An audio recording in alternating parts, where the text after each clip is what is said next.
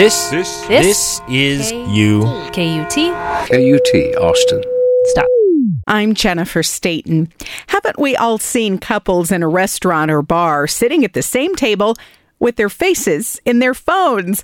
I wanted to find out more about why couples do that. So, a little before Valentine's Day, I checked in with local psychotherapist and licensed professional counselor intern Junice Rockman and author and motivational speaker Rock Rockman, who happened to be husband and wife in a way, I mean, the benefit and the blessing of technology is that it, it does connect us so much, but we've all become so heavily connected to our technology, we're disconnected to the actual human beings and inter- inter- human interactions around us.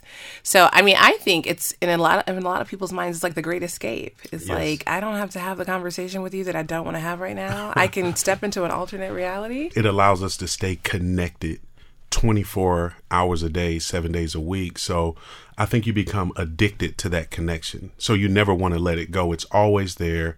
When you have an addiction, it's hard for you to put something away and put it down. So when you see people, for example, that are out on a date, their heads are down. They're not even engaging or looking in each other's eyes. Their heads are down. And even in some cases, they're communicating through their technology, texting each other, Commenting on each other's commenting on posts each other's posts right while they're the sitting right in front of each other. Because now we're constantly connected to our emails at work. Yeah. We're constantly connected to social media. We're connected to our families that are thousands of miles away. Mm-hmm. And so it's taken away that just human interaction. And from a neurological standpoint, in all fairness, there's like a physiological aspect to it. There's a release of dopamine when we get that Right. text back or that, that like. that heart or that share or that like or that comment. And that gives a sense of euphoria. But also from an identity standpoint, it also informs validation that so many of us are seeking. Right. That immediate gratification and validation. presumably if we're with someone that we care about or like or are trying to get to know all we would have to do would be to look Right. up Exactly. and we could And really get couldn't know we them. get some validation in person i mean We are could we get some there, but we can't get it at high speed and we can't get it from hundreds of people at one time. Right. We got to go one person at a time. i'm fascinated by that concept of the two people at the table on their smartphones or their devices commenting on each other's posts and messages Right. my intuition and my inclination is to sort of go, ugh, and roll my eyes and say, I can't believe that. That's Right. so rude or that's so weird. But if everybody is doing that, is that still bad and rude and Right. weird? Or is that is that our new, new normal? In a sense, it is the new norm, but just because everybody's doing it doesn't make it right. So we have to be, begin to find a way to have some moderation. So I think we have so much stimulation now. We can log on to Netflix. We can binge watch an entire episode or a, or an entire season of a show.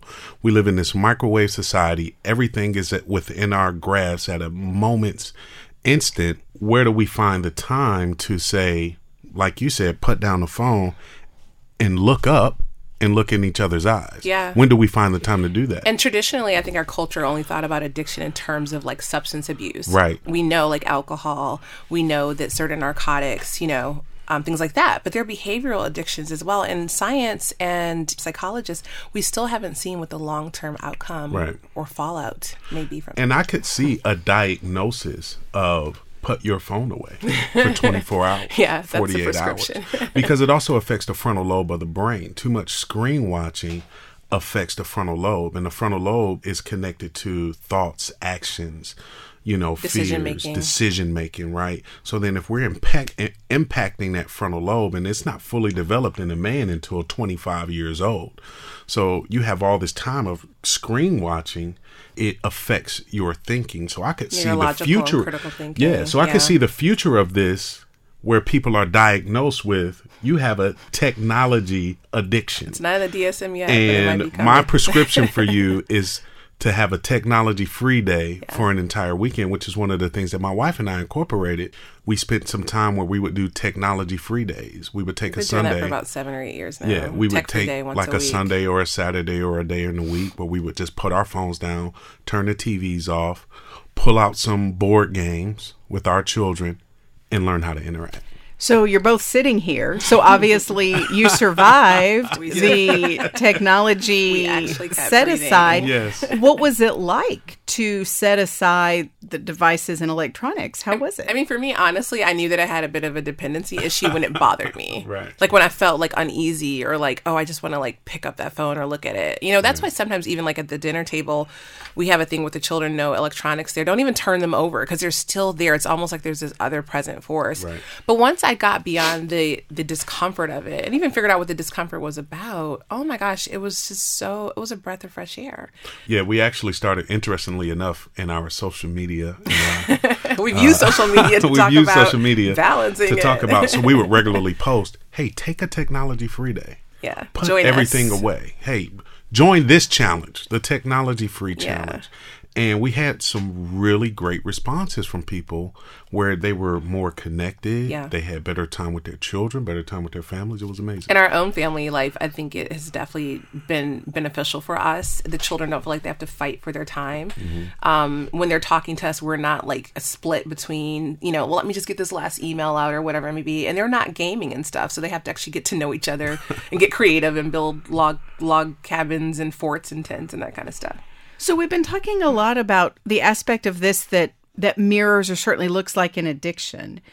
The part of this landscape where we do sort of fall into addictive patterns and behaviors, what exactly is it that we're addicted to? Is it the fast and constant flow of information? Is it literally holding something in our hands? What do we know yet sort of what part of it is actually kind of gripping us? Yeah, I mean, I think so. You know, and I think that there's definitely a clear definition between dependency versus addictions. And what is that difference? So, so if you're dependent on something, you rely on it each day. Um, you expect it. It may bring you comfort, help bring clarity or resolution throughout your day. If it's an addiction, it actually begins to impact your your function, your normal function in life. So if it's getting in the way of you studying or focus, concentration, in, in the way of school or work, then you know that you may have an addictive pattern going. And I think that we are in some ways dependent on and drawn to the ritual of it, almost like a person that smokes, like picking up that cigarette and lighting it. They're like it's a it's as much about ro- with the technology. It's as much about rolling out of bed and picking up that phone and Right. gosh, you check your weather, you check your email, you have your alarm clock on Everything here, is your phone is on here. It's almost like forming a relationship. and they're figuring out and, and with every with every new device that they create they're figuring out ways to add more things so that it's kind of a one-stop, One stop shop. shop, yeah. everything is right there on your phone everything is there and so you know you never have to put it down And you know, most of us, when we feel uncomfortable or feel stressed, we're designed in a way. You know, we have that fight, flight, or fe- freeze reaction, but then after that, we want to figure out how can we cope. So for some people, maybe it is a way of str- of, of coping with stress or anxiety, or for some people, it's like I don't feel really fabulous or mm-hmm. charismatic in the real world, but when I'm on online or when I'm gaming, I do. So it may be a coping mechanism. What's sourcing it for each person may be a little different. And, and then it also allows you to hide behind what I call the iron curtain. In front of the curtain, it's kind of like the Wizard of Oz effect. There's something going on behind the curtain, but in the front, you can see that, hey, I've got a beautiful life. Folks post the best pictures, the best videos. I'm happy, I'm joyful, everything is great in my life. But what's behind the curtain? We really don't know what's behind the curtain, what a person is really going through. And then what that does for someone on the outside looking in, you think it makes you more depressed because you think I'm looking at a person. Yeah. Their life is perfect. I must suck because you know what? They just got that new this or that new that or whatever new doohickey gadget, Yeah. gadget that's out there. But then you don't know what's behind that iron curtain, and there's always something. So it kind of takes away the realness of life. Yeah. And it ca- kind of creates this this surface Mm-hmm. type of relationship, and then it creates this false reality. Yeah. Where you think something is real, but it's really not. One of the things we recommend to bring a little balance is if you're on social media, get on there and post your thought, your idea, your picture, and then get off. Don't scroll through and voyeur- voyeuristically uh, peruse through different people's pages because it does have an effect on your overall mood. what is the impact of of our usage of this technology and i'm careful to say that instead of the technology itself because the Yeah. technology itself is benign but it's how we use it is where we get into trouble It's an Yeah. inanimate object. right yeah. what is the impact that all of this has then on on our relationships i guess both the fact that we can get into addictive patterns but also that it it puts us in this weird situation of wanting to create a persona and that's Right. the, that's the person we put out there but that's not the real us what is all of that doing to our relationships So I think it has positive and negative aspects because, you know, you have apps out there, dating apps, which are great ways to meet new people. Uh, but then, you know, because people create this image and, and don't get me wrong, people in just regular life interaction, when you first meet someone, and there are five stages to a relationship. You have the romance and infatuation stage where you just love this person. Like they're putting their best foot forward. Mm-hmm. You know, when you go out on a You date, send you're your opening right. You send your representative. your- you're your opening the self. door for her, you know, and everything is just blissful, right? But then you have the next stage, which is the changing stage, and you begin to say, okay. I like this person, but I wish this was different or I wish that was different. And you start to do a little bit of give and take. Then you go into the third stage, which is the connection stage. You begin to say, okay, I accept this person for who they are. They've molded, and you know what? We really have a great connection. I think this is the person that I want to spend the rest of my life with. Is when you usually get to that stage, right? Then there's a fourth stage of the doubting or what if stage. You've been together for a while, but then you wonder, is this the person that I thought I was supposed to be with? Or what if I never met them? Would my life be different? What if, man, were we supposed to have gotten married or are we supposed to be together? You start to question that, right? Whether you meet through technology or you meet just in a regular human interaction, you're going to go through all of these stages and you're going to have your bumps and, and ups and downs. But if you can make it through that, then you get to the last and final stage, which is I call the spiritual, or there was something that you said, um, Synergy. the synergy phase where you realize it's like you just become one and you're totally connected, you're totally soulmates, and you totally have this deep understanding of each other and you accept each other unconditionally right but you really have gotten to that point to where you really know that person and that's where you really see a long lasting relationship so the problem with technology I think- Overusage, that or is. Mm-hmm. overusage that is because like i say there are positive and negatives Yeah. but the negative side is it takes you i think a little bit longer to know the real person and to work through those five stages and to work through point. those five Yeah. stages right Yeah. so it's very important to make sure that you know whether you know if you are you know engaging with someone through uh, some sort of technology device or you know social media it's important that you really get to know that person for who they are. Mm-hmm. that way you can really know if you're going to have a lasting relationship. I'm imagining there are couples where one of them uses and relies on technology more than the other and there's not a balance there. And you all have talked about some ways to bring balance to this. How do you know if that is an insurmountable problem in a relationship. If there's one one partner who just can't put the phone down during mm-hmm. dinner or can't stop texting or checking mm-hmm. Facebook. How do you know when it gets to a real level of questioning, do I stay? do we try to work through this or is it time to go? Yeah, I mean, we've seen excessive gaming break up relationships, you know. Right. So, one thing that Rock was saying earlier today, though, he's like, if it's a technology that you feel like is causing the breakup, that's not really Oh, what it's right. about. Yeah. There's probably some So- core issues going right, on. right. It's just a symptom. yeah, someone gaming too much or on their phone too much, right? And you say, okay, is this the person that I want to be with? I want to leave this person because they're too engaged in something else. There's probably a root to that problem. If someone is is too far gone where they're not engaging you at all in a relationship, you really can't just blame it on the technology. It's probably some depression there, maybe. There's probably something that they're hiding from. Can you strip down those barriers mm-hmm. and get to the core of what's really going on with that person? Because I think if you're in a loving relationship, it's a give and take. You can't change anyone, but here's mm-hmm. what's interesting. But you have to be willing to change. And I, I would say definitely like probably to just like anything else, if there was like um addictive behavior or an overdependency of something that's imbalancing the relationship, to try and give it some time to courageously and clearly ask for what it is that you need. Right. And then if you can try and set up some boundaries, you know, like get an old fashioned alarm clock and plug it in so it's not right next to your bed. Mm-hmm. Yeah, you because know? we had a we had a rule at one point we could not bring any phones, computers, Yeah. uh, any technology into the bedroom. it could not go past the door. We also took a whole year off where we entire we took an entire year Cell off with no cell phones, and people thought we were when we tell people that they almost look like Yeah, they're gonna pass matter out. as a matter of fact, the phones that we have now we just got We like just over the past few weeks. smartphones. Before that, we had no phones. We had a home landline. Yeah. And I remember, And I then we had a, and then we got a flip phone, but we actually had to get directions and look at right. Like I or- actually had to print. Someone laughed at me uh, a few months ago because I printed directions off of MapQuest, and they were like, "What is your problem, buddy? like, are you kidding me right now?" But we just decided that we wanted to completely disconnect, right? And it was probably one of the most beautiful Yeah. things that we've ever done. I read amazing. more books in that year than I have in any other year. My wife and I connected in ways that is just unimaginable.